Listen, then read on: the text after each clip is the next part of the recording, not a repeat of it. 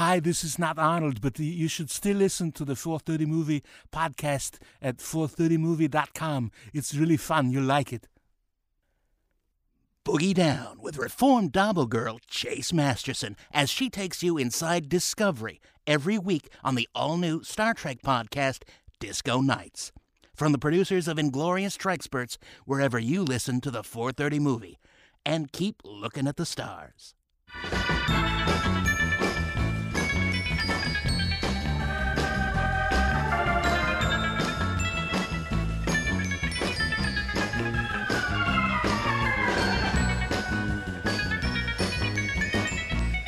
Hey, this is Mark A. Altman. And this is Daren Dochterman, and we are the Inglorious Inglorious Treksperts.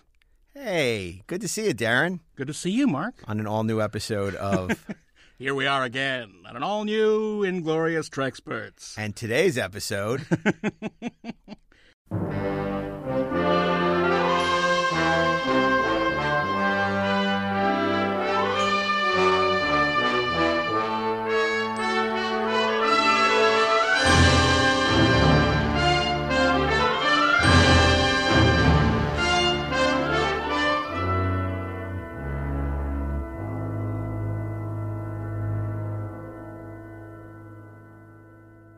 Well, today's episode is Noted and logged the music of Star Trek. I see what you did there. That's Yeah, it was a little pun there, a little pun. And we are joined once again by some of our um, uh, our recurring special guests. I, I, I call them the Richard Dawson and Charles Nelson Reilly. You remember on the match game how uh, you had certain guests that were there every week. You know, and sometimes they'd be shooting a movie and they'd be gone, but then they'd be back, and you were really, like really happy to see them again. I like to think of myself as Fannie Flagg.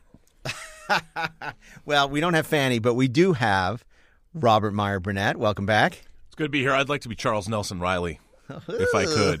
from Lidsville. Yes. So you are. Excellent. And uh, then we uh, welcome back uh, Ashley E. Miller. Uh, dibs on Paul Lynde. Oh, that's a good one. Center He was- Square. well, he was never on the match game, however. he was on Hollywood, Hollywood was on Squares. Hollywood He was the center square, but he al- Oh, wasn't always the center square. no. So there you go. So it's a good analogy. Okay, and uh, uh, we have uh, as our special guest joining us uh, the former editor of Film Score Monthly. He's a writer, a director, um, and a very acclaimed. Um, uh, uh, person who written liner notes for hundreds, if not thousands, of soundtrack albums. He's produced some of the great movie soundtracks uh, uh, released in the last couple of decades, and he is an expert on Star Trek and John Williams and Jerry Goldsmith, and uh, just a, a real treat to have him here today, Mr. Lukas Kendall. Hi there. Thank you. So, uh, Lukas, you know, um, you founded, uh, you know, the way, the way I met you, if you recall, I remember well. was um, you were writing about music for Cinefantastique. Thanks to you Is that right? or something. I think Wow. I, um, I will. I'll, I'll take the compliment. I think I wrote Fred a letter or called him and said, "Well, you know, you have these great Star Trek wrap-up articles, but there's never an article about the music." Right, and then you and started then writing. it was like, "Well, do you want to do it?" And I was like, "Okay." And I was like 16 or 17. Yeah, and I was so happy to see the music um, highlighted finally because there there hadn't been much music attention paid to the music of Star Trek. I know Randall Larson had a uh, on a magazine called Cinema Score, but I think it was gone by the time that Star Trek was back. And then, uh, of course, you started Film Score Monthly. I did. it was a lonely childhood. Ah, that seems to be a recurring theme with our guests. A lot of wedgies. here on the Star Trek podcast. Um, but um, uh, what's really interesting is I think one of the reasons that I sort of got my break at Cinefantastique was I was writing about the turmoil and the craziness that was happening in the writers' room. But uh, I think that you know, interestingly. Uh, some of that was also happening uh, with the composers and the music of Next Gen. Uh, there was, yeah. It was a very peculiar thing as a fan to experience because for, you know, for the history of Star Trek, the music had always been there had been very clear melodies and it always had a lot of sort of dramatic and cinematic scope to it. And then in the around the fourth or fifth year of, of the Next Generation, the music got very muted, and um, there there were like no more tunes. And as a fan, it was very confusing because I thought, what's wrong with these composers? They they don't know how to write tunes anymore. And it, it didn't occur to me that the producers had been instructing them not to do that because they felt that the music needed to be more sophisticated because they were trying to tell more sophisticated stories and they thought that having melodies was going to be not sophisticated. Well, let me ask you. I mean, a lot of people said this sort of came down from Rick Berman, but it seems as though uh, post supervisor producer Peter Lauritson was really at the heart of sort of neutering uh, the composers. No, it came from Rick, and then it was enforced by Peter and also Wendy Neuss. Mm-hmm. And I, I was there. I would go to a scoring session because I after I'd met some of these folks and they would invite me, and I went to the scoring session for Cause and Effect, and I saw it happen where where Dennis McCarthy would record a cue, and then like on the talk back from the booth, Wendy'd say, uh, you know, that was a, little big at the ends. And he goes, okay, we'll do it again. And they would just, you know, he would, what, what was previously a very large chord to end the cue would be very soft. And they just kind of did these little tinkerings with it because you really can't change it all that much at that point. It was, this, these were the old days when they were writing pencil and paper and then it would be orchestrated. So the first time the producers were hearing it would be on the stage. But they got very um, uh, sort of very hardcore about not letting the composers use percussion, not letting them have recurring themes, not letting them use like woodwinds and harps. And I thought it was very misguided, but I also understood where they were coming from, especially as I've gotten older, because, and I remember you for the first CFQ sidebar I did, you asked Rick Berman and then gave me his quotes to put in my sidebar. Mm. And Rick Berman's quote was like, you know, in the old days when Kirk was chasing somebody and the bad guy came around the rock, the music would go da da. And, you know, this is 30 years later and we don't want the music to go da da because it's corny. And so we have to have a more sophisticated approach. And, and, uh, but I think they threw the baby out with the bathwater. I really do. So when you're listening to music from Star Trek, what are you listening to, Rob Burnett? Uh, I am listening to the battle music when the Klingons are chasing after the Enterprise in uh, uh, Elaan of Troyius from the third season. Dun dun dun dun dun dun dun dun dun dun dun dun dun. dun. Great, great, great music. Um, I, I don't listen to the Next Generation music except maybe some of the stuff that Lukas put out in the Ron Jones project. He did an excellent compilation of all of Ron Jones's music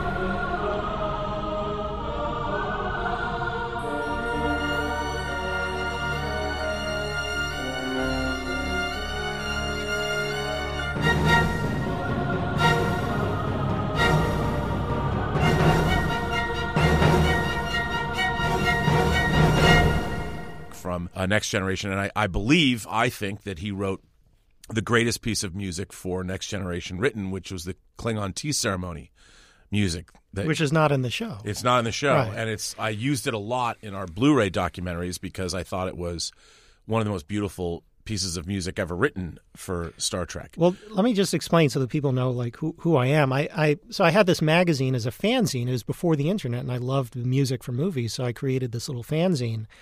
And then I went to college and I did it from college. And then after I graduated, I moved to Los Angeles and I kept doing it and it became more professional. And then I started my own record label and I had a CD label where we would do CDs of Star Trek music amongst many other classic titles.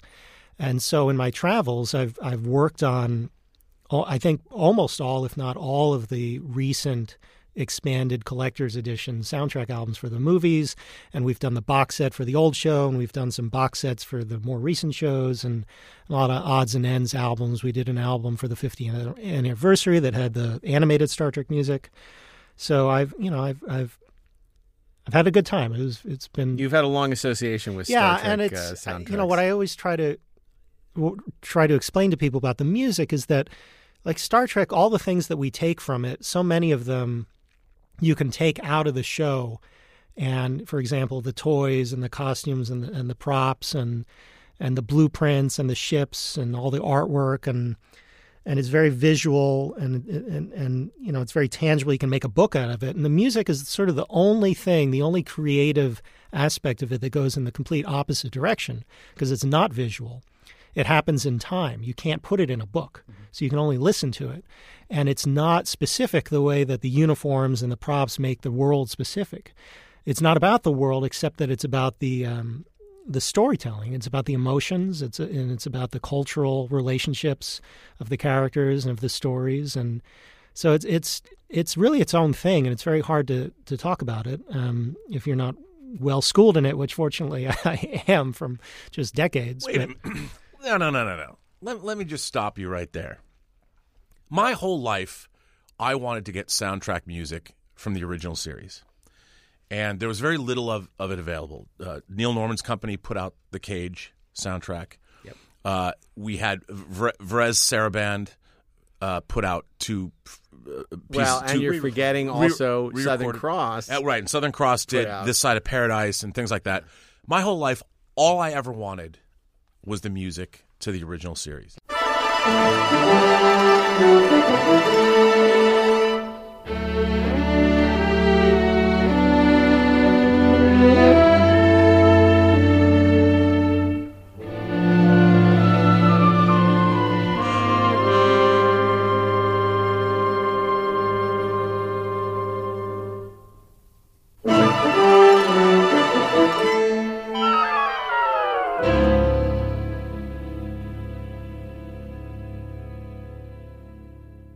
You have it.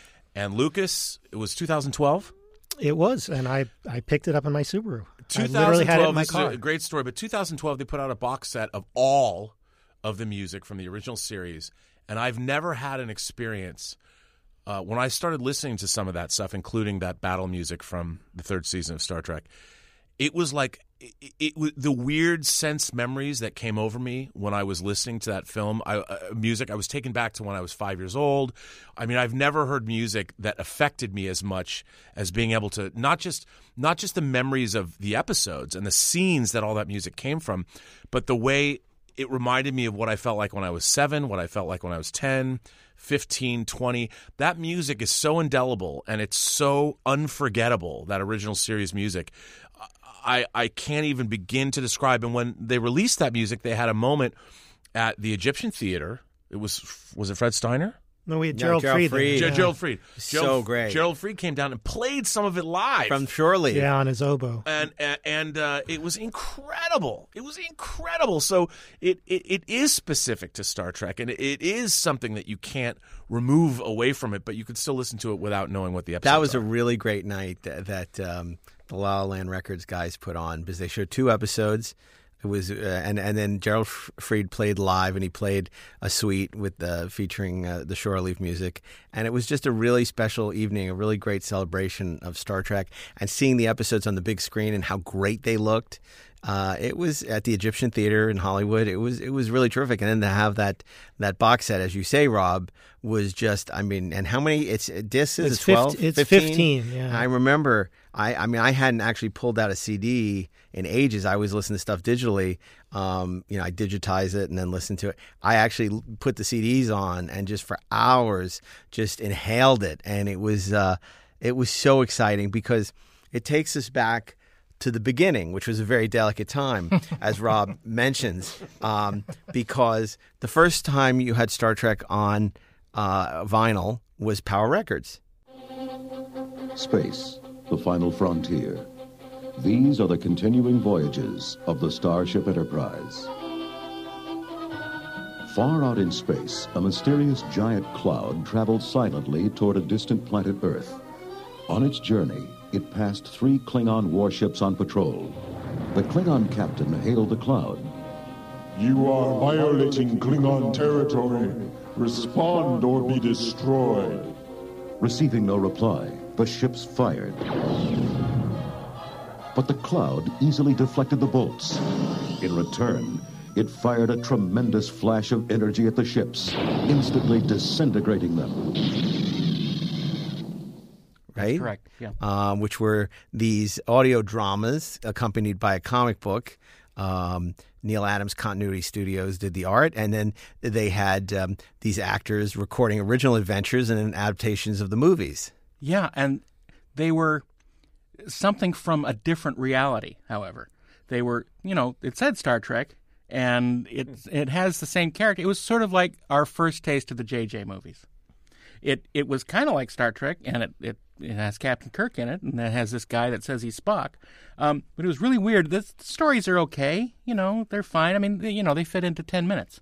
So you know, it's it's very interesting uh, and and sort of stock music overlaid. Yeah, yeah. Um, Yeah, but and at the time that was all at we the had. time, no, it, it was. I, I, I. But what a difference huge not having the music that kind made. of stuff. But absolutely, and that's also one of the interesting things that happens with the animated uh, series.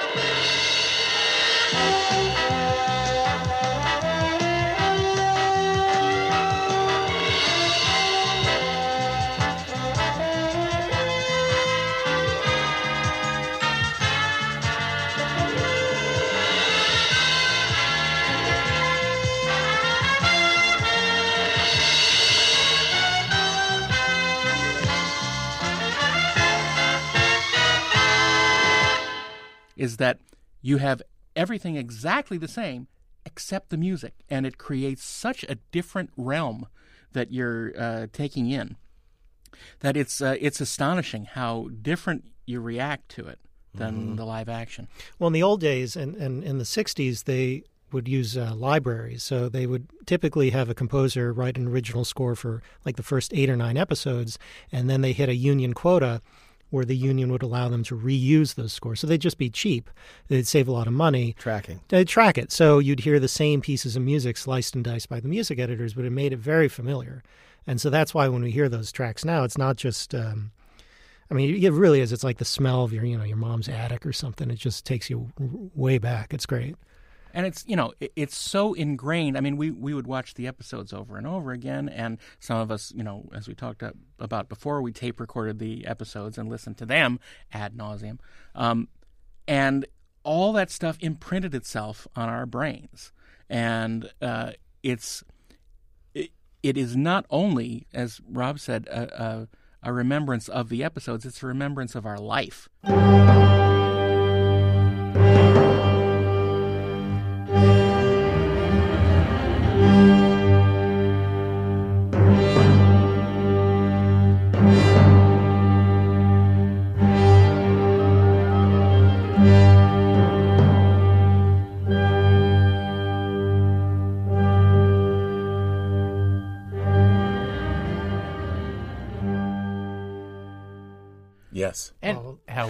felt in those moments. And what you just said uh, inspired something I have I have never thought about Star Trek before in my life, which is just as a thought experiment, which is how does Star Trek the motion picture feel different with the James Horner score? How does Star Trek Jerry 2 Goldsmith. Actually, Yeah, but re- yes. that would be really different. Well, Oh, are you saying No. how would it be with yes, the James Horner? Yes, exactly, Ah. and vice versa. How would Star Trek Two be with the Jerry Goldsmith? You know, it just it, it's it's interesting because they exist in these completely different. Well, I'll give you another worlds. thought experiment. Okay, what if Um, the Star Trek Four score never happened? oh, I like that. I, I mean, yeah, it sounds like Christmas music. Come on, dude. The. Yellow Jackets. Yeah, But you know, it's not just that. It's because every movie has its own tone. I mean, uh, you couldn't in Star Trek Six. There's like a laugh line where where uh, McCoy where they're doing that torpedo thing in the end, and he says, "I got it, Jim. Lock and load." Like that line could not be in Star Trek Two or Star Trek Motion Picture because the tone of the movie is completely different. So even just every aspect, when you think about it, every aspect of the movie from uh, you know, every from film to film is different, so the scores are different. I think Michael Giacchino said that, like when he was going to do the 2009 movie, he started out by just putting up those themes from the old movies against the picture, and just none of them stu- none of them stuck. And if you look at his theme, it's all it's kind of like half a theme because there's just something about the way movies are made now that they can't tolerate longer pieces of music. Well, I, it's funny you mentioned Star Trek: The Motion Picture, Ashley, because you know, yeah, we had t- and we talked on a previous episode about the Inside Star Trek LP, which was the spoken word Gene Roddenberry album. Um, but other than that, in Power Records, there hadn't been any Star Trek music released on vinyl because the um, GNP release of The Cage didn't come until many years later. So Star Trek: The Motion Picture came out as a uh, an of a LP, and it was a revelation. I mean, not only is that one of the great movie scores of all time, but um, it was one of the first pieces. It was the first Star Trek music to actually be commercially released.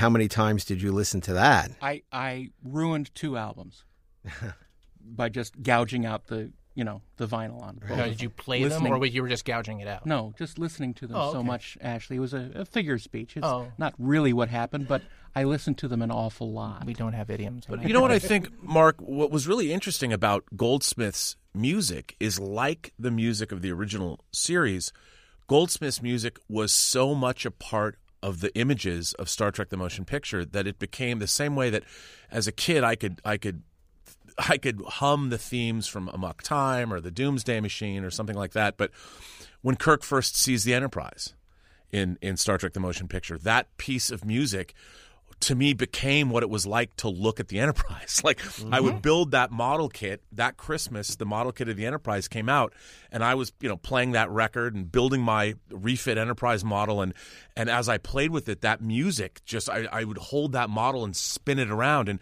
I would hear that music in my head. It was so Goldsmith's score was so unbelievably evocative of everything that happened in the movie, the same way the original, whether it was uh, Gerald Fried or, or Fred Steiner or Sol Kaplan, any of the music from the original series became so uh, sort of ingrained in my mind. The, the Friday's Child music when they're marching, you know, they're going into the mountain while, mountains while they're being chased by the Capellans. It's you know that dun dun dun dun. And how that could elevate anything really mediocre into something really much better. Yeah, absolutely. Yeah, yeah. And the and the mo- and there's no there's no it, it did not surprise me seeing Star Trek: The Next Generation for the first time and hearing the motion picture theme again. It felt right.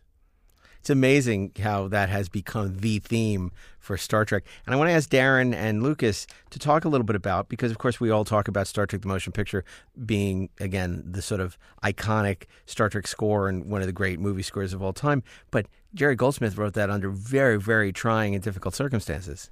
Yeah, I mean, he he talks about uh, he talks about it in interviews that we put on the uh, director's edition uh, DVD.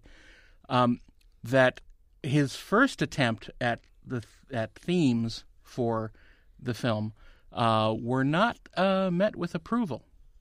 Uh, he he did probably three or four tracks uh, that uh, got recorded and uh, and evaluated. You know, a few months into the post production process, and Robert Wise heard them and, and he said, "This is this is not there. I, I, I keep thinking of sailing ships and." Things like that, and that's not really the tone I'm looking for. Or no, he didn't say sailing. ships, He said Conestoga wagons. Um, and and he said, I, I there's no theme. And Goldsmith sort of, you know, took a step back and said, um, Huh, I guess, yeah, I guess I haven't really established a theme. He almost has it in these tracks. You can hear them on the uh, miraculous three disc release of the score From La La Land. from La La Land. Um, but these uh, proto tracks have almost gotten there. It's it's such a, a fascinating way to hear the process that he went through in sort of uh, pulling the you know main theme that we all know now um, out from from these ideas that he had. And you know the orchestration is all there, the lushness of it is there, but the central idea wasn't quite solidified. Do you want the Jerry Goldsmith story that has never been told about? Very quickly about Star Trek Five when he was starting Star Trek Five. This came from somebody who was one of his students, I think, at U- USC, and they're like, "Why are you doing another Star Trek movie?" And he was, and Jerry was telling them a little about it. And all I heard was that someone asked about working with Shatner, and Jerry said, "The man's an idiot." Is that are we not allowed to say that? You you can say All right, it. Rob and I had a I mean- very different experience, but I mean, Jerry, I don't know. He was. um Jerry was very he could be- specific yeah. with uh, with his dealings with people. and he was a curmudgeon. He was a, he was very much a curmudgeon. He And- was and he was a at a gift- point in his career. He was a gifted guy, and and uh, but uh, uh, yeah, he was he didn't like me much either. He almost threw me out of the scoring session to L.A. Confidential. Why? Because you gave him a bad review for something. Yeah, because I mean, I was a snot nosed kid, and like he, you know, when I was a little kid. He used to write like Planet of the Apes and, and the Mephisto Waltz and all these awesome like Alien and these totally cool cool scores and then you know, he he got old and he was writing like powder and it was all drippy and lame. And so we'd like in Film Score Monthly give him these lame say like, why'd he get so lame? And like not knowing that his kid Joel would uh, who like had a pathology about fucking with people. Sorry, but he would um he would uh like fax 90s fax all the bad reviews to Jerry. So even though Jerry didn't want to see Film Score Monthly, Joel would like needle him with all these things. So we would, you know, we, like I can't remember which what the you know, Jerry got old and he got dry and then he wanted to be John Barry when it wasn't who he was. It was a very weird I don't know. What can you do? Yeah, but even late, He late in did. He was a big he was a huge alcoholic. remarkable. I can say this, he's dead now. I mean, it doesn't matter. Sorry. It's very But, but later in his career, he did still. He was still doing some remarkable movie scores. Yeah, I mean, the last really great one's Basic Instinct, though. The last 10 years, it's just the same stuff over and over again. Well, look, Why I am would, I saying this in public? This is moronic. I, I would I'm so stupid. I, I would say, look, Jerry Goldsmith, as far as as not only did his theme become, oh my God, this is going to come out. Why am I doing this? well, listen, listen, Lukas. I mean, Jerry, one of the another great piece of since we're talking about Jerry Goldsmith, the Klingon theme that was introduced in Star Trek: uh, The Motion Picture was used many times, and even when it wasn't used directly, it was influential to all of the music that was ever written for the Klingons uh, up until really recently. And then also one, another one of the great pieces of music was written in, in, so indignantly. in first up until recently. in first contact. Yes. The the moment where the Phoenix uh, takes off. Yeah. Yep. Yeah, where his kid wrote it. there- Joel well, wrote that. Well, it's one of the great pieces of music also written for Star Trek, and and I think e- even even Star Trek Five, like the climbing of El Capitan, that that piece of music, and the moon is a window to heaven. I love Star Okay. Trek Five, and I think No, that I- the actually, I expanded do love the re-release score is for- even better. I love it's the even score. better. Yeah, I mean, for the sure. movies. and you know then we haven't talked about James Horner coming in and and for Star Well, we Trek will. Two and Three. We, we, we, we, we will talk I have about all that. that. as- Since I've already, like, Is there any more shit solely- you'd like to talk about, there's Jerry to- I, no, no, I can talk. I tell you the Horner story. Awesome. Sure, let's, um, let's hear the Horner story.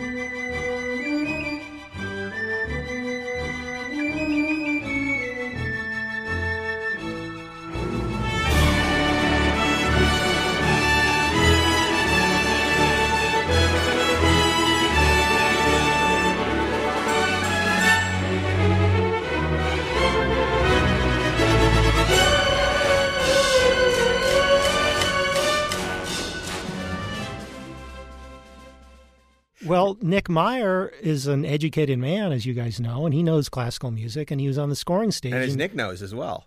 excuse me. Nick knows he's an educated man too, and he Well, won't. he's a proud It's an opportunity to tell you. Just asking. I, I love I like Nick. He's he's like a We you know my too. grouchy old grandfather elf or something. Um, Yoda. Yodo. no, he he was on the scoring stage and he heard a part of the battle of the Mutara Nebula and he goes, "Oh my God, it's Alexander Nevsky." What you know? And he pulls Horner aside and he says, you know, like, "What is this? You know, do you think I don't know?" And Horner sort of sheepishly says, uh, "Well, I'm young. I haven't outgrown my influences." Yeah. And Yeah, but he was still doing that for 10 years after Ah, that. you know, So wait, wait, wait. So, so What? Meyer was upset that Horner was kind of was poaching.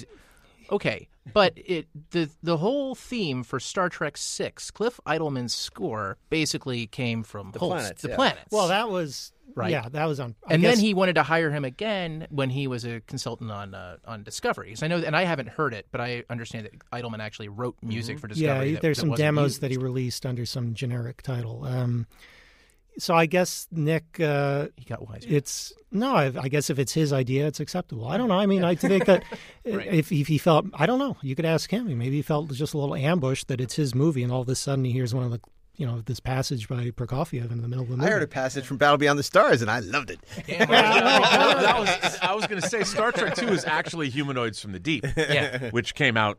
you It's know, a lot earlier. of things. There's a section in when Spock is in the radiation chamber that is lifted. I mean, lifted like for 50 seconds from uh, Benjamin Britten piece. Um, it's pretty overt if you play him, and then then the whole piece is again in Cocoon. So when I was a little kid, I was like, "How dare you? This is crazy!" And then, you know, you get old, and it's like, "Who cares?" well, good But- poets borrow. Well, you're on a tough, tight schedule, and No, you know, I don't if know. I inspiration mean- doesn't strike, and you have But to it- Maybe it struck somebody else. Well, aliens, aliens lifts pieces from Star Trek Two. Well, he had his he had a he had a bag, and he went into that bag fairly liberally, correctly assuming that nobody really listens to movie music except nerds, and so that And it most just sort of yeah, most it just sort of don't. washes over the audience. So, um, since I've I'm Now, I also feel want I want to unburden myself of all these things I've carried. to on. welcome to Star Trek movie therapy. So I also want movie to. music there. I, I, I also want to, you know, point out it was about this time that uh, GNP Crescendo, Neil Norman, put out the Cage album, uh, which also was something really exciting for us because it was the first time that music from the original series was released. Now, a couple of these compilation, like greatest sci-fi movie themes, had put out the main title, big freaking deal, the Alexander Courage main title, you know, Music of the Galaxies or whatever. But um, there were nine zillion of those compilations back in the day before playlists. So that that uh, music from the Galaxies album had an amazing arrangement of a mixture of the Courage uh, TOS theme and the Goldsmith motion picture theme. Yeah, I know. It's it's great. no, it, The for- name is for just knockoffs, goofy. It's great. Yeah, yeah. So I anyway, also have an original master recording. You know those albums that used to come with like the black covers, the original master recording of. There's a comp, a two disc set called Final Frontier that has like the Doctor oh, Who I theme. had that. That was the first CD I ever bought. That it was CD a two CD Yes, set. it was. I still have that Peter, CD. Peter Gabriel So. I bought that and and and and that Final Frontier. That Final Frontier disc is awesome. Yeah. It's got re-recordings of all your favorite themes, but it's it's first of all, it sounds incredible. It's incredibly well produced.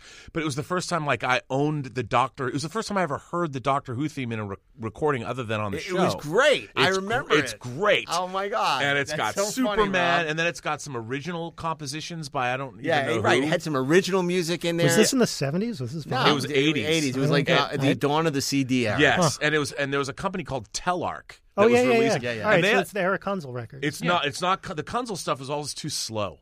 But this was not a Kunzel record. This is Totally. a. It's a. I it's, it was too agree. slow, and but this you had it. You're the only person I've ever met. I still have it. that. So do I. That that is has that record. I've never met anybody like Taylor White. Always wanted me to give it to him.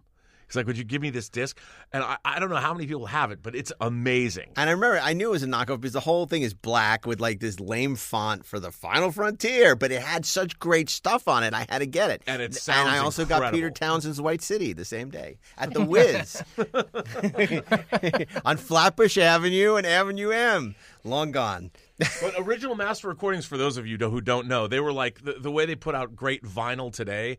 These were like much heavier gauge uh, a vinyl, and they were like, you know, Pink Floyd's "Dark Side of the Moon" came out as, as an original master recording, and this was such this weird anomalous thing that just showed up. I'm like, well, I gotta have that, but it's gonna be a super quality, right? now, and now, Lukas, tell us a little bit about. And now we may be doing a little bit of a deep cut where nobody really cares, but I'll make really it cared interesting. before. I'll make it interesting. But uh, but you know, there was that period of time where Varese, you know, GNP came out with the Cage, and then Varese and Southern Cross came out up with, out with albums of Star Trek music, but it wasn't the original masters. no, they did their it own was, recordings. They did the recorded. Where uh, uh, tell us how that came about? Why two labels had it? Why they weren't the original masters? And and and then. Um, you know, then there were a couple of more albums of collections after that, and then they stopped until. All right. Well, all right. So the the story is that in the old days, in order to put a, a, film or TV soundtrack on a record album, you had to pay the musicians union fees all over again. So it was wildly prohibitive. And so I think Varese Sarabande and Label X, Label X was an Australian. For Varese they actually got Fred Steiner, one of the composers, to do it. They figured, I guess, as a as a creative and a business venture, um, well, let's do our own recordings. And also at that time, nobody had the tapes. So I got to tell the whole story about the master tapes to the original Star Trek series were ripped off. I mean, like a lot of there were a lot of sticky fingers at the end of that show, mm-hmm. and Roddenberry had the stickiest. you know, taking home all that trims and all that stuff, and selling scripts and giving his wife something to do. But someone else stole the tapes. And I've heard that they were they were either going to be thrown out and somebody was quote unquote rescuing them by taking them home, or I've heard that it was just outright theft, whatever. It was, I know who it was, and why not name names? It was a guy named John Detra, D E T R A, who was a film editor in Hollywood, and I know this because he later he died, and there were a few other tapes that his that there were being sold in an estate sale. So he mm-hmm. was the guy who stole them or got them somehow he put an ad in like the LA, LA Times that he was selling these things, and somebody who I can't name, who's been affiliated with Star Trek for decades, who's a really good guy, rescued them. He actually did rescue them. He bought them from this guy who ripped them off, and this other guy had them for years and years and years. And so in the 80s, because nobody had these things, you guys know. We know. We're not telling. I know. Um, because they're still alive. and I respect this And guy so is a their great father. deal. Yeah. Um, uh, I. It's not that I don't get the joke. I wasn't listening. Oh, okay. Um, so nobody had the tapes, so the only thing they could do was, were new recordings. And if you get the rights from the publisher, you can you can do it. So that's why there are more than one label. And then Neil Norman wanted to do the original tracks, and they contacted Sandy Courage. And and even though the the, the master tapes were gone, Sandy had a tape that was like the the tape that they gave him here. Thanks for doing our show, and you can take this home. And it didn't sound very good. So that's why that first album that Crescendo did, it doesn't sound very good and it's missing some pieces. Um, but they put that out. And then around 1990, the person who had the Star Trek tapes got in touch with GNP Crescendo and they did a deal. And so Neil Norman had the tapes. Now, Neil is the son of a guy named Gene Norman who had a famous nightclub called the Crescendo in, in Hollywood on the Sunset Strip. He had a famous record label, and and Neil was his son, and Neil loved sci-fi and sci-fi music, and and was um, sort of taking the family business in that direction, doing soundtrack albums. So Neil did a few volumes um, in the late '80s, early '90s, and then he sort of lost interest, and he's moved on to other things. Uh, but he still had the tape. So flash forward to 2012 or 11, and I called the guys at La La Land. I said, "Guys, aren't you doing these the original? I heard you got, you know, I heard CBS said you could do the original series. Why aren't you doing this already?" It's like, "Oh, well, we don't have the tapes, and we can." Da, da, da, da.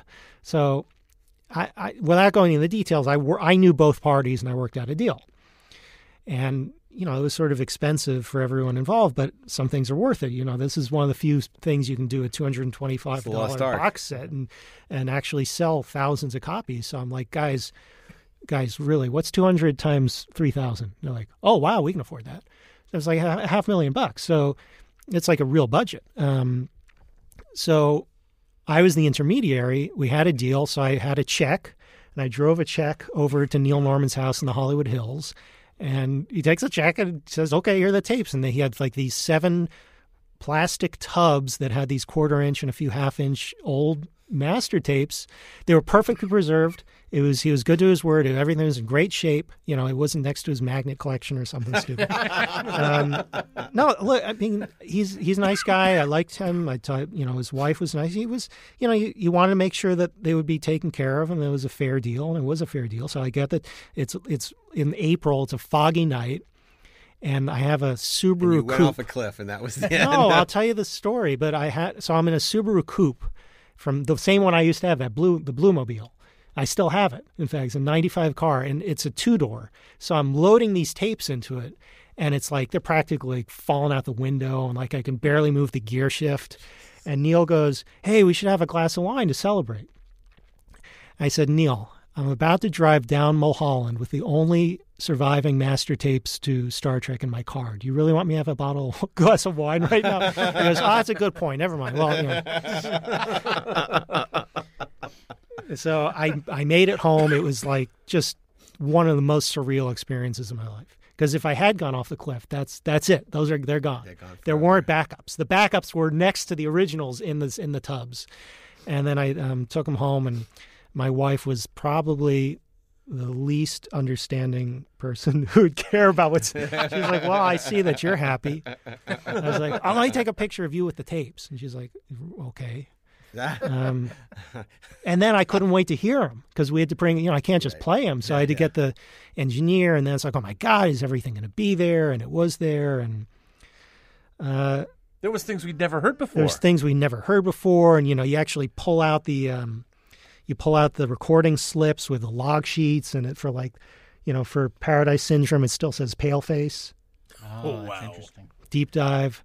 You know, it's got all the numbers, and so it was really cool, and and I'm glad we did that, and and those guys at La La Land really stepped up to make that happen. Oh, you know, they did such a great job. And they continue to do a great job not only on the Star Trek library, but everything they do. They they they deserve anyone who's a fan of film music and, and, and catalog titles. I mean, you did a yeoman's job with your label. I mean, some of the stuff that you preserved and put out w- w- was amazing. And I think La La Land's continuing that tradition with just the fabulous titles that those guys, that the, the Mats are. yeah, are- some of are my putting out. catalog just ended up in Homecoming.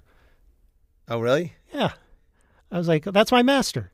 Because Homecoming's all tracked with like Marathon Man and, uh, Capricorn One. and Capricorn One and uh, and Three Days of the Condor. And it's Patton fantastic. and- But La La Land, by the way, is still putting out things though that I never thought I'd ever get the score to less than zero.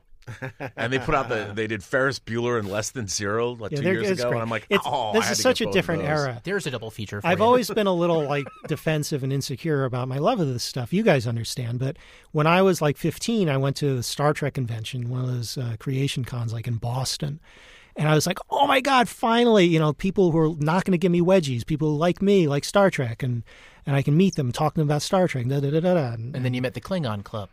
yeah, I did. And I said, I, I was like, so after they gave you wedgies, Yeah. what happened? No, this. No, I was in an elevator, and this guy starts whistling the, the Goldsmith themes of Star Trek, and I go, "Hey, you know, he's doing the new movie, Star Trek Five. And the guy goes, "What?" I said, "Well, you were whistling the theme." And he goes, "I didn't even know what I was whistling." And I was like, "You know what? They love everything about Star Trek, but except the music. The music it means nothing." And it gave me a sad. That isn't true. That's worse than a That wedgie. happened. We It really- love the music. You guys love it. I remember when Neil Bulk, we were at Jeff Bond's party. Jeff Bond, who wrote the music of Star Trek. This was like last year or two years ago. Which and- is a great book about the music of Star Trek. yeah, Neil tells me that you guys are doing the animated series music. We And did. I, It was I went bananas. I was Neil's a drunk, great. but I went drunken bananas. Neil used to call me and he'd go like, "Oh, hey, Lukas, can I tell you something really cool?" And I say, "As long as it's not about Star Trek." And he goes, "Uh, oh, okay." that actually that happened. That happened once. But you know, and then subsequently, there've been all these great reissues and expanded editions: Star Trek Two, Star Trek Three, Star Trek Four, Yeah, you're welcome. Star Star Trek Five, and they're they're all you know just.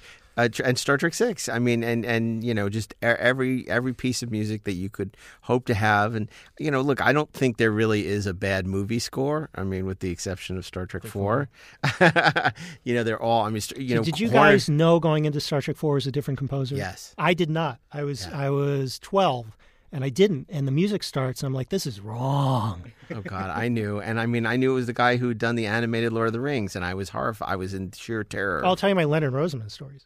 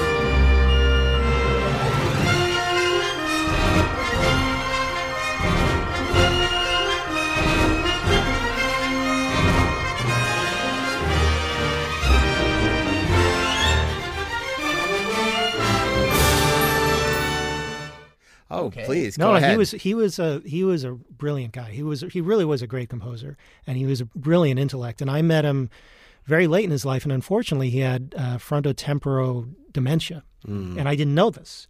And he was very odd, and he didn't remember names, and like so, we called him to interview him, and he goes, "Oh yeah, sure," and um, but he couldn't remember names, and we're starting to think something's what's going on. And then he'd call us, say, "Hey, you want to get lunch?" And we go, "Okay." So like Jeff Bond and I would go and have lunch with Leonard Rosenman. Like, who's going to turn that down? And it just sort of was weirder and weirder until his wife told me, you know, Leonard's got this thing, and I was like, "Oh, okay." And I'm I'm sorry. Um, but I still spent some time with him because he could still do his music. He couldn't remember names, and his personality was affected. But he was a, he was a delightful guy. He was very funny, and he was telling me, you know, he had a difficult life in many ways. He, I asked him once. I said, you know, just out of curiosity, like, what'd your parents do? And he's, you know, he- he's from Brooklyn, I think, too, and um, he said, "Oh, my parents were terrible, evil, horrible people." I go, I'm sorry. He goes, Yeah, I only wish they were still alive so I could kill them. and I go, All right. And then I, s and he was telling me about that. And he told me he had, he was married four times and his second wife literally like said, I have to go to the bathroom and drop dead from a brain hemorrhage. oh my god. Like just dead and young. I mean, she was in her 40s. She was a lyricist. Um, and he he was like really good friends with James Dean. That was not baloney. Like they were very good friends. And so some of those things in like the Dean biopics that are dramatized, it was real. Like Dean would call Leonard Rosenman and say, "You want to play basketball?" And he's like, "I, I got to work. Why?" And Dean would finally say, "Ah, you know, when you know, it's like when you have your dad and you want to play basketball with him." And Leonard would say, "I'm not your dad," and later realizing what a terrible life Dean had had. And so I said, "Wow, you know, you've really had like a tough life. You lost your wife, your best friend." And he goes, "Yeah, my brain." it was funny. He was funny, even in that condition. He was really funny. Well, and then you look at uh, you know uh, you know these these these legendary figures who were friends with Star Trek directors, and of course you had Kubrick and his relationship with uh, Gerald Fried, That's true.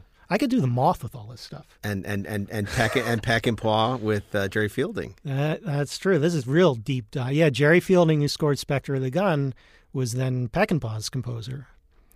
And um, it's so interesting in, in my travels. Like I found when they were doing, pre- I did a soundtrack album to Pretty Maids All in a Row, Yes, yeah. which I love, the Lalo Schifrin score. And I was looking at memos that they were writing, trying to figure out who to hire to do Pretty Maids All in a Row. Now let, let's just before he, he finishes the story, tell the audience who doesn't know, "The Pretty Maids All in a Row" is an MGM movie that came out in the early '70s, written by Gene Roddenberry Right, and directed by Roger Vadim. Two of the biggest perverts in the Western world.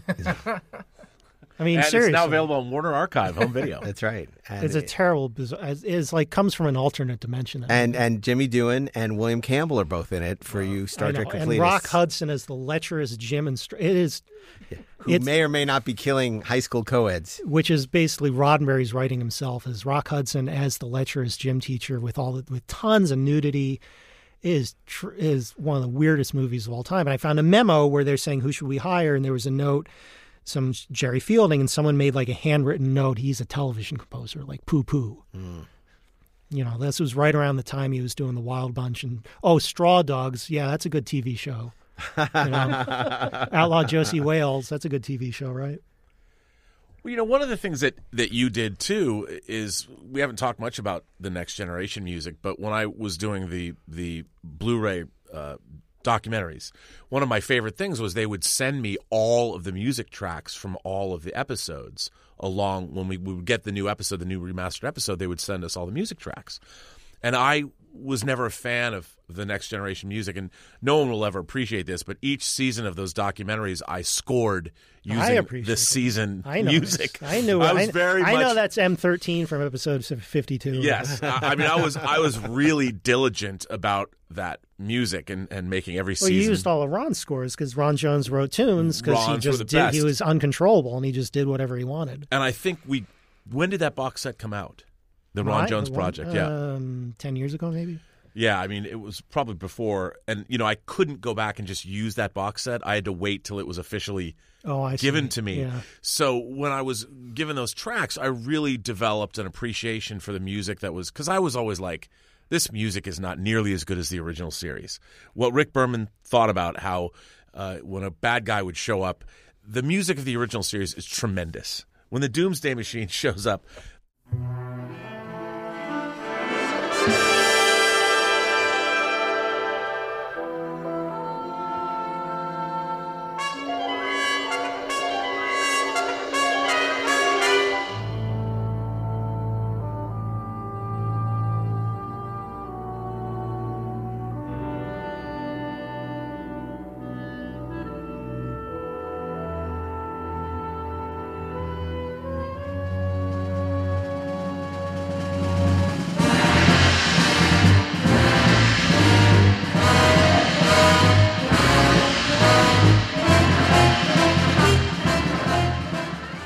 yes, it's it's very much a black hat piece of music. Same with the the Mirror Universe music, which is incredible, and and it was on those original Varese Sarabande uh, albums. You know, they had that was Yeah, the oh, first yeah, time I was able to hear that Mirror Mirror Universe again, which music, which was great. Unlike the I, Mudd music. Right, uh, not good. Can I tell you my? I, I But it got- was great because but you you were the one that first put me on to Ron Jones's music, and then when we were using it for those for those the documentaries, I would always he was always my go to guy. I he's a great guy. Uh, he's up in Seattle now doing like jazz, and he built a Wasn't he doing facility. um, uh, Family Guy for a while? Because he was. Seth MacFarlane's He- and such a that- huge I have a great, fan. He was, and he. Um, I was at his Family Guy scoring session, and they're doing a cue, and for some reason the animation involves Lois getting an enormous breast, and Peter's drooling all over them.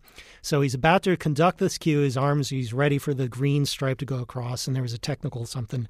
It's an image of this giant cartoon breast, and, he- and Ron goes, "This is why we're in Iraq." okay. Um, and then Dennis McCarthy, of course, is doing uh, one of the composers. Dennis McCarthy on... is at home watching Fox News as we speak. Oh, okay. I thought he was working on um, Orville. No, Dennis isn't. No, they Who's got working on Orville? Joel McNeely and John, Oh, Deb- right, John yeah. Debney. Oh, John Debney. That's right. That's No. right. That's right.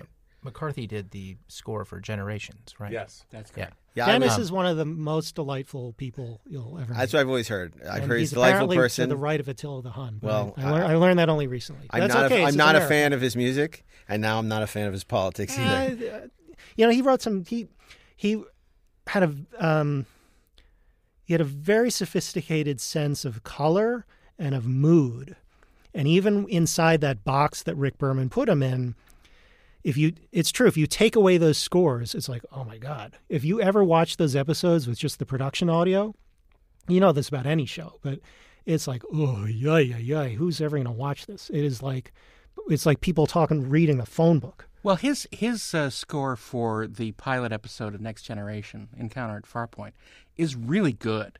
I don't like it. I, look, Yeah, I don't particularly like it. I, either. I think I think it's really good for um, for trying to capture a little of that TOS feel, and still you know push forward into the future.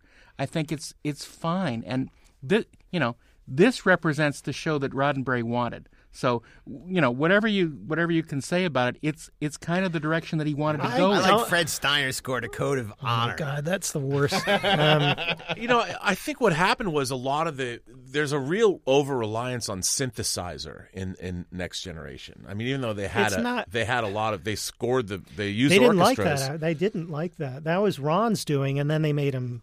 Ron got in. Tr- he they fired him. In, in TV, you don't really get fired because you're. It's not like You don't not get like asked you're back. contract, You just don't have to ask back. And he told me when he was.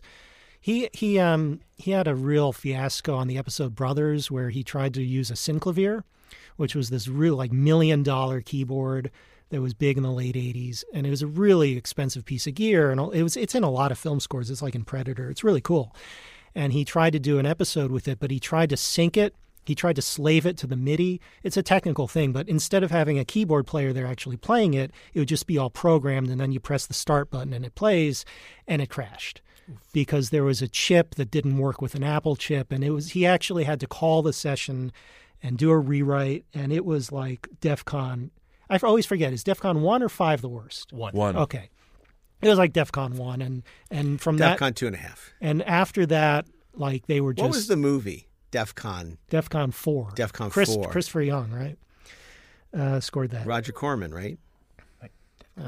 basically. Well, like what I was, let me ask you something. Like Jay Jay Chattaway came on Literally, board. Yeah. nothing has happened. When Jay Chattaway, all I knew of Jay Chattaway was Jay Chattaway scored the 1980 film Maniac, And Silver Bullet. starring I didn't well Joe Spinell. Maniac, directed by Bill Lustig, one of the most lurid.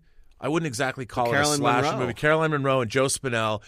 Uh, Tom Savini did the effects. It's got incredible scalping scenes, and it's got a great head blowing off scene in the front of a car, and and this really really haunting sort of synthesizer score that Varese Sarabande put out on vinyl. If it and then a- suddenly Jay is writing Star Trek music. He, I'm like, how does um, a dude who wrote music for Maniac get on because Star he had Trek? also done Silver Bullet and he had done a, a whale documentary, and they needed. Maybe he should have done Star Trek 4. Well, what happened was that Ron Jones had a trip to this former Soviet Union for education to be at some seminar, and he told them like for months, "Okay, I'm going on this week. You don't need me, right?" And they said, "No, no, the schedule's clear." And then the schedule changed, and he was still going to the Soviet Union. And they needed a composer, and it was one of those things where they just called the music department and say, "Can you get us a composer? We need a composer." And some somehow someone knew that Jay Chattaway was a very fine composer, and they sent him over. That's why Tin Man is this weird episode. It's like the only spec script that they basically just shot the spec script and then they scored it with a newcomer, and it's really good.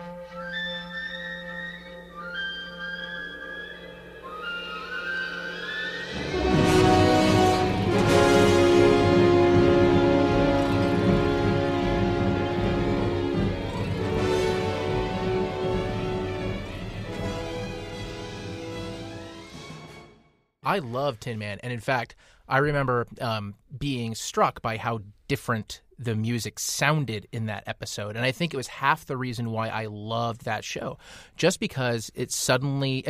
Maybe it was just a fact that I was having this different emotional experience and kind of interaction with the episode that it felt like I was truly in something alien for Star Trek. Yeah. I can't explain it, but I I remember that score. Well, and he I used a love that recorder episode. and he used You're gonna crap di- all over me, aren't you, Daren? no, I'm I not. love that score. I, Okay. I'm not. I'm so just, does so does Jay, by the way. But but I, I, I do want to point out that what an amazing sort of um, litmus test because I hate that episode.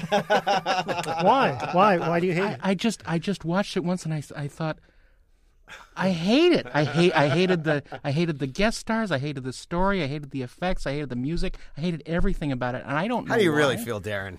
but did you like it? But I think it's really funny that you know we we all kind of like the same stuff, but.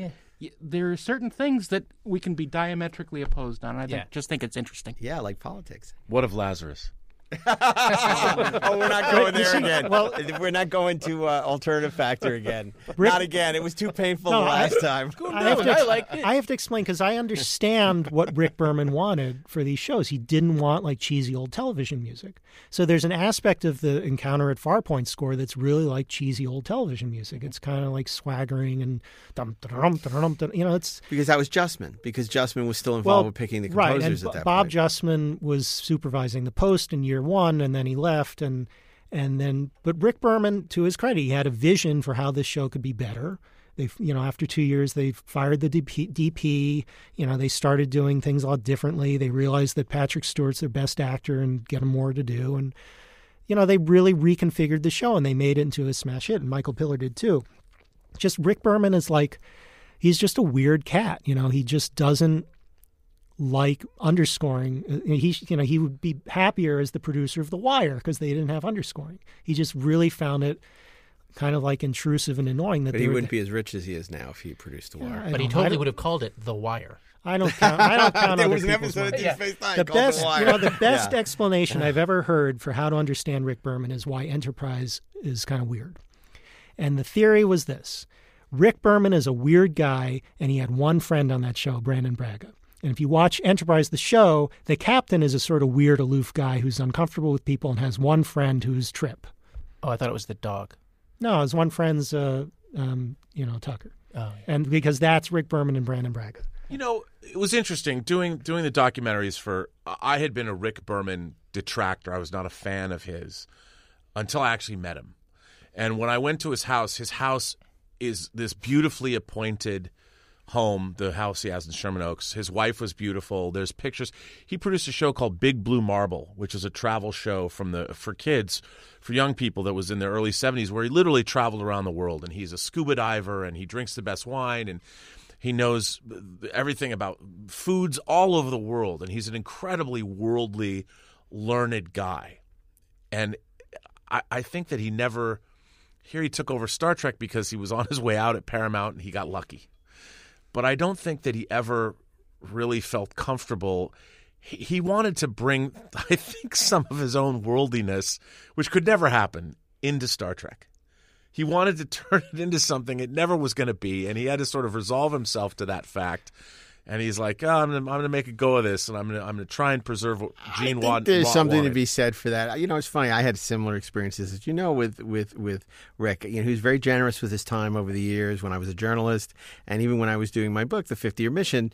You know, all, there was a lot of criticism, particularly from the Deep Space Nine camp of Rick, um, and it was very important to me to get an interview with him so he could rebut, uh, uh, explain his point of view, that it could be balanced. And I had a bunch of people reach out to him because I wasn't hearing back.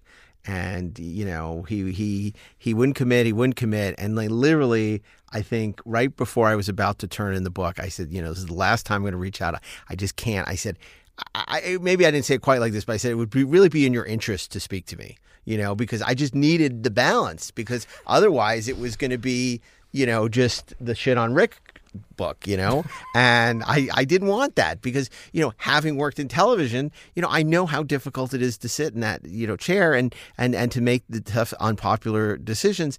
And, you know, we all have a different way we would do Star Trek. And anyway, so he finally gets back to me and he says, I'll talk to you, but only for 20 minutes.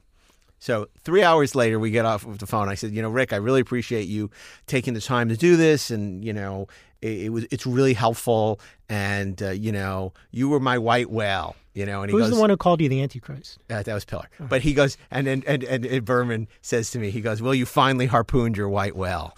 and uh, at one point, after the book came out, one of the writers, I won't say who, said, "You know, I, I, I you know, I love your book. It's the definitive book you know ever written on Star Trek." Said, "But it's really brutal about Rick." And I said, I don't find that to be the case at all. I think it's extremely fair to Rick, and I think Rick comes across really well, you know. And I, I think he, you know, especially he gets to articulate how, um, Uh, you know, how and why the decisions he made, and why you know some of these other people who are critical of him, you know, why he, he thinks it's not fair. He addressed the music issue among many other issues, and so it's very it's very interesting. Everything's Rashomon. Everything's completely subjective We vastly underestimate the massive task of producing like hundreds of hours of TV year after year, 26 a year, two shows at the same time. That's insane. He did 25 seasons of Star Trek. That's insane. I mean, to be the, and to be the head guy and do that for like 17 years, that's that's crazy. Well, and it's funny because I know when we were talking for the book, you know, Rick said to me, he said, you know, there are a couple other stories I'd like to tell you, but there's no way I'm telling you for the book. So when it comes out, you should give me a call. We'll have a drink, and I'll tell you the real story. And I know Rob, you had a similar experience when you were interviewing Oh, yes. him for um for your uh project for your for for the DVDs, the Blu-rays. No, he he was y- y- you know, and I I was sympathetic. He was very for us when we first went in there. He's like we went to his house, and I think at first, you know, Roger Lay Jr., uh, who who it was his project, and he brought me on. Roger and I, we wanted to. He was our white whale too. Yeah, we wanted yeah, to yeah. get. And you didn't get him till the him. end either. Well, we got him. Yeah, we got him a little. But once he had heard that we weren't, you know, mouth breathing weird fanboys. He had sort of he he had that. Well, he Where did heard you hear that. that from? I know. but once we went in there and and sat down, he actually said to me afterwards because I interviewed him. He said he really appreciated. I'm sure he said something like this to you. The questions that uh, we tried to ask erudite questions that would appeal Yeah, to him. sure. And he he's a guy that he doesn't have to suffer fools gladly, but y- you know, he was a No, guy that he has FU money. I mean, he has FU money times oh uh, uh, infinite Him and FU. Brannon. 17 years, 25 seasons, a lot of FU yeah, I mean, I mean, that's like a lot of people when they say, "Well, why didn't they?" You know, after a couple of years, why didn't they leave the show? Because you know, weren't they burnt out? Yeah, they were burnt out, but w- what they were getting paid, and the, Yeah. and you got to keep in mind, the studio did not want them to leave. It was a finely tuned machine. It was still getting ratings. You know, until he had his falling out with Les, that it was like, "Please stay, and we'll just keep throwing money at you." Right, right. And there was there was no but on the other hand, if you look, we as fans have a very different experience. What people don't understand is as a Star Trek fan, you are experiencing the universe of Star Trek. The in universe of it. You're not thinking about the the problems that went in or appreciating the problems that go into producing a weekly television show. Nor should you. You're the audience.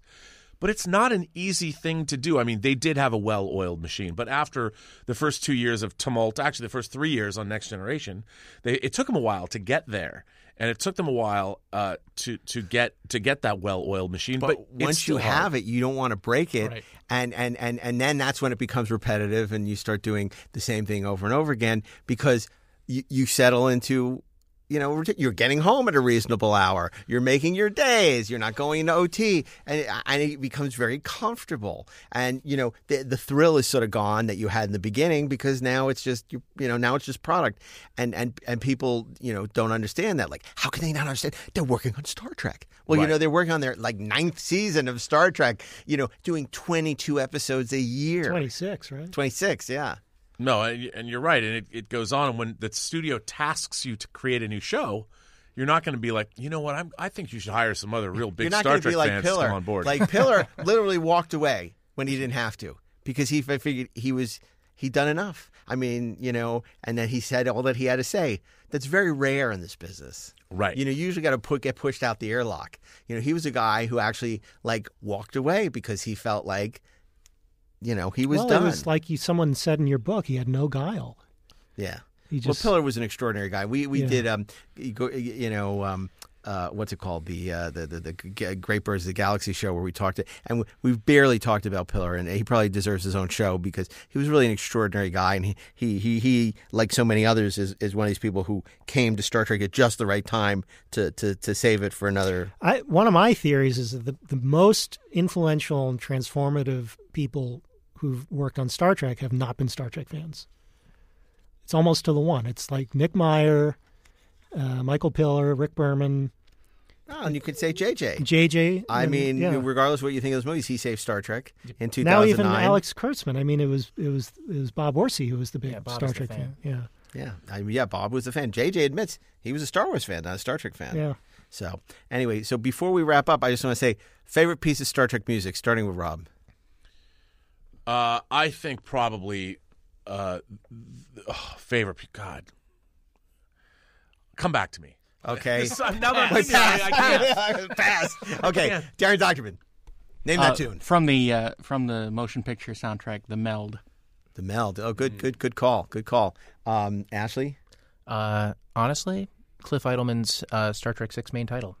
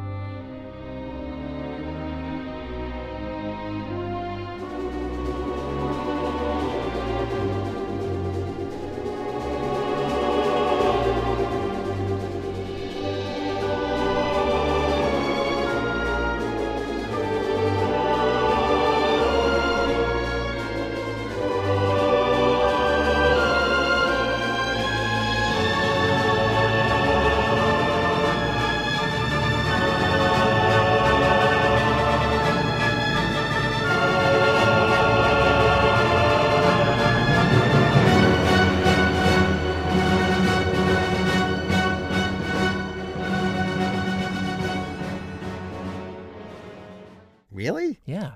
I mean, I like it. Don't Yeah. get me wrong. You know why? Really? Because it was different.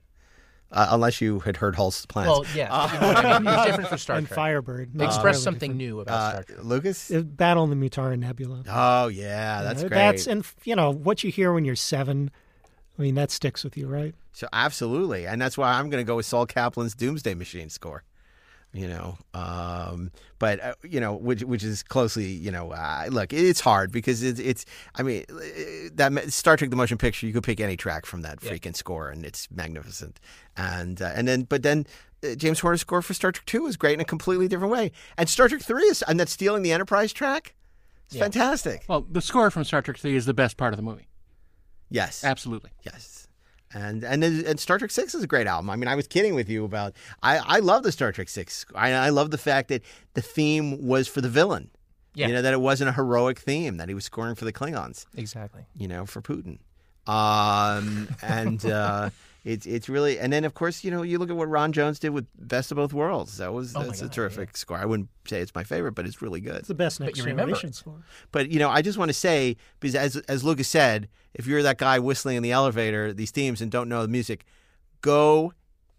Varese has put out a bunch of the movie scores. Um, they did a, a wonderful uh, two uh, CD set of Nemesis. Um, the uh, uh, you know you have to start with the La La Land Records complete collection of the original Star Trek music. Um, they've done many albums since. They did a 40th anniversary uh, poo poo platter. That's what in Chinese restaurants they give you, where it has different things. It has the animated series. It has some of the great episodes. It, it has from the the video games. That's a beautiful um, piece of music. And did you go to that?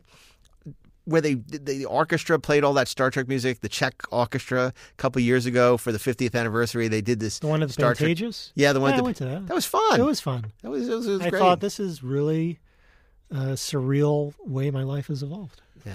Okay, uh, this is this is a piece of music. It's it's not my favorite, but every time I hear it, it's from Star Trek Three. It's when Sarek and Kirk, when they have their mind meld. Yeah, it's called the Mind Metal. The mind meld. yeah, the mind meld. That piece of music, uh, uh, it kills me, like every single time, and, and especially the end when he says, "Forgive me, it, it is not here," you know, and that whole that. Every single time I hear that, I, I'm thinking about it now. I'm getting chills I think that's an ocarina. because that that that Ah, the ocarina. it, it- there's something about that piece of music and that scene that I, I'm not a fan of Star Trek three, but that's my favorite scene in the in the whole movie. Just seeing Kirk and and I think it's also not well directed, but No. I I, I love that whole moment. And for me, watching these two men come together and share a, a non-sexual, intimate That's moment. back when the s- that's all Vulcans were played by Jews. That's how you cast Vulcans. That's right. You're It absolutely just right. doesn't look right They have- Uh, I'm with because you. you there take hasn't this been square a great white guy. Vulcan since. You, you, you know, you could It's- it's argue rid- how- how- Jolene was the only Shiksa who ever got it. Yeah, because right. she's nuts. Yeah. Because so she was an honorary. I mean, this is no seriously. Jews are all nuts. So if you take someone who's nuts and say, "Don't play the emotion," who who's the only other Shiksa who's a great half Vulcan? Kirstie Alley. Who's nuts? Yeah, true. Right. Good point. Right. So if you take, I mean, if you take these square white guys and have them, pl- they have no emotion to start with, and then they play no emotion. It's just a You were double so right. negative. Well, it's exactly what Leonard Nimoy said. You know, it, it, it's not great somebody who doesn't have emotion. Yeah. It's a person of great passion who's suppressing and their all, emotion. and Amok uh, Time, they're all Jews. Celia and Mark Lasky Lenard, and, and, Mark that's why Mark Lenard Lenard is so great, Lau- and Celia Lawrence. Lovsky is amazing. Yeah. Also, also, there's an ethnicity to Vulcans, Yeah, and we when all you got that just nose. when you cast, you know, very white bread white dudes Well, or white women as Vulcans, there's something that there is no the ethnicity is sort of taken away, and we saw that by the way. There was a lot of that beginning in Next Generation and Deep Space Nine when we saw other Vulcans. I mean, Robin Curtis replacing Kirstie Alley is a perfect example of that. Yeah. It's, Yeah, they should have spent the money. That was like replacing Well, you know, that's not the story why I heard that she why she's not coming back. I- and I'm not going to say it. I, I just Because it honestly, does not reflect well on people we like. I, I, did, I- I didn't see this conversation going here at all. Um, I, And back to the music of back to Star the Trek. music. I, I do want Already to in say progress. one The thing composer about, are um, mostly Jews, and the Vulcans are mostly Jews. That's what people need to know. the, uh, Well, and the- Vulcanism all is from uh, Oh, yeah. Judaism. and the that Yeah, Uh, exactly. the Long Rush. So, Star Trek: The Next Generation, Star Trek: First Contact, the score for that movie. Here's it, actually made an impression on me because it was the first time, really, that the Next Generation cast and a Next Generation adventure truly felt like it had like a film score. You know, something that was something that was big, um, and something that, that felt like Oh, oh, because okay, it I'm, was I'm Jerry and not movie. Yeah. Dennis McCarthy, One hundred percent. who's at home watching Fox I'll- News I'll t- apparently. all right, one Jerry Goldsmith story, and then we should. Then I know. Then we got to wrap I know you up wrap Okay. up. because who knew that an episode about the music of Star Trek would be so damn interesting? Well, I'm interesting. That's why. Um, thanks for coming, Lukas. no, Jerry, we'll let the audience Jerry, Golds- judge. Jerry Goldsmith was showing the beginning of Insurrection to his agent, and his, you know when Data's running around, he was missing all these visual effects, and so his agent's watching the scene, and then finally the agent says, I- "I'm sorry, what's going on here?" And Jerry says, "I have no idea." Well, I got I got I got to thank Robert and um, Ashley and and Lukas for joining Daren and I here today on the show. This is a really fascinating episode, and uh, we could go on and on about the music, and maybe we will again. But for now, I just want to remind you you can follow Inglorious Treksperts on Twitter and Instagram at Inglorious Trek, as well as on Facebook, where you can continue the conversation by telling us Lukas Kendall was the greatest guest ever on This is show. what Trump has done to us. You just you tell them and they believe it. suggesting show topics and give us feedback on every episode. In addition, if you like what you hear, please rate us five stars at Apple Podcasts. You can hear new episodes of Inglorious Treksperts every Sunday wherever you listen to podcasts. And if you're a fan of Star Trek Discovery, don't miss our all new podcast, Disco Nights, with host Chase Masterson and special guests every week, with all new episodes premiering every Thursday night, concurrent with the new episodes that will air in January on CBS All Access. And finally, a very special thanks to Bill Ritter, who probably found this episode particularly interesting, and I'm sure has some great stories that I wish he would have shared with us about uh, music and, and, and the sound mixes on the Star Trek uh, movies. But we're going to get him on the show one of these days. We're going to break him down eventually. So thank you to Bill and everyone here at Electric, including uh, Natalie, for making the show possible. We couldn't do it without you. And uh, finally, on behalf of Daren, Robert, Lukas, Ashley, and myself, keep on trekking ingloriously, of course. Engage.